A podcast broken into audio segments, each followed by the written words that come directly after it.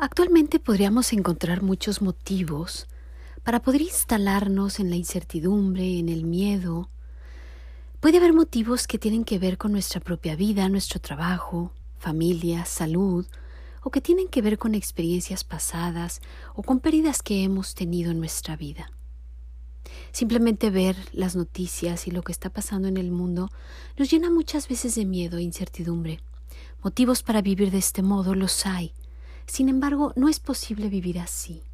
Si queremos vivir en paz, necesitamos vivir desde la confianza y la seguridad, y no desde la incertidumbre y el miedo. Bienvenido a este tu podcast donde encontrarás temas sobre cómo mejorar las relaciones en tu familia, cómo conocer mejor ese mundo emocional tuyo y de los tuyos, para mejorar la convivencia y la salud emocional de cada uno en la familia. Comenzamos.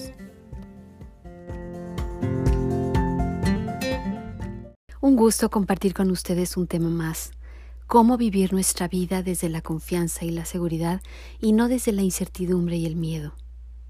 ¿Cómo vivimos nuestros días? Hemos oído decir bástele a cada día su propio afán. ¿Qué quiere decir esto? Que es importante vivir en el momento presente.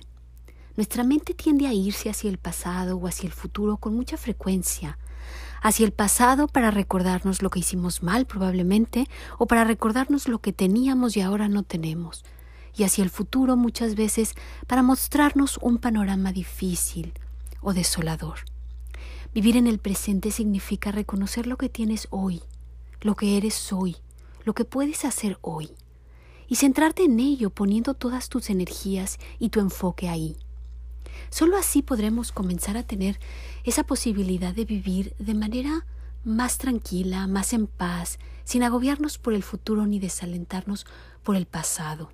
Existe un libro que se llama Cinco panes y dos peces, en el que encontramos el testimonio del cardenal Van que nos habla precisamente de esto, cómo vivir con esperanza en el momento presente, él vivía en una situación muy desesperanzadora en la soledad de la prisión y escribe, yo no viviré como muchas personas, esperando, esperando que algo suceda, decía él, voy a vivir el momento presente colmándolo de amor.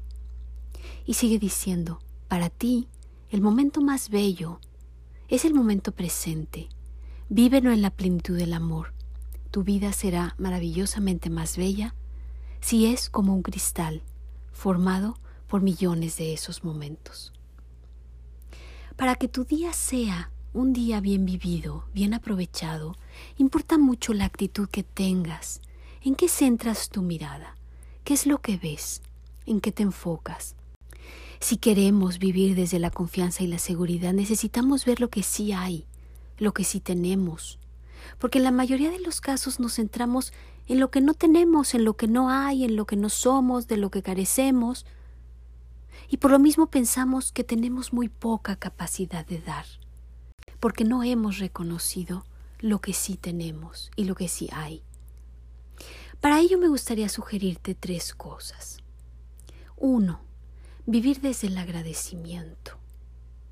Esto nos lleva a reconocer lo bueno que tenemos, a valorar las cosas y a las personas, a ver los logros que hemos tenido. Ser agradecidos implica dejar de centrarnos en nuestras carencias y reconocer los dones y regalos que hemos recibido. Número 2. Vivir desde el reconocimiento a uno mismo. Cuando vivimos así, podemos ver y valorar nuestras propias cualidades, reconocer nuestras habilidades, ver nuestras luchas y todos los eventos difíciles que hemos superado.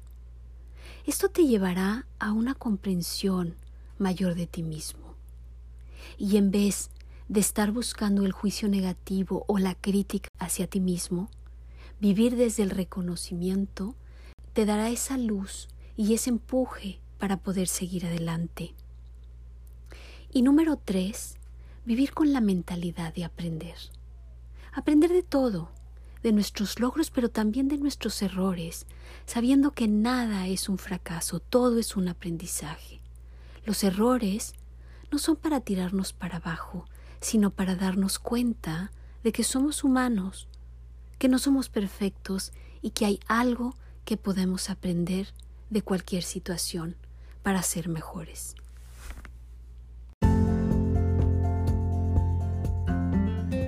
Gracias por acompañarme en un tema más.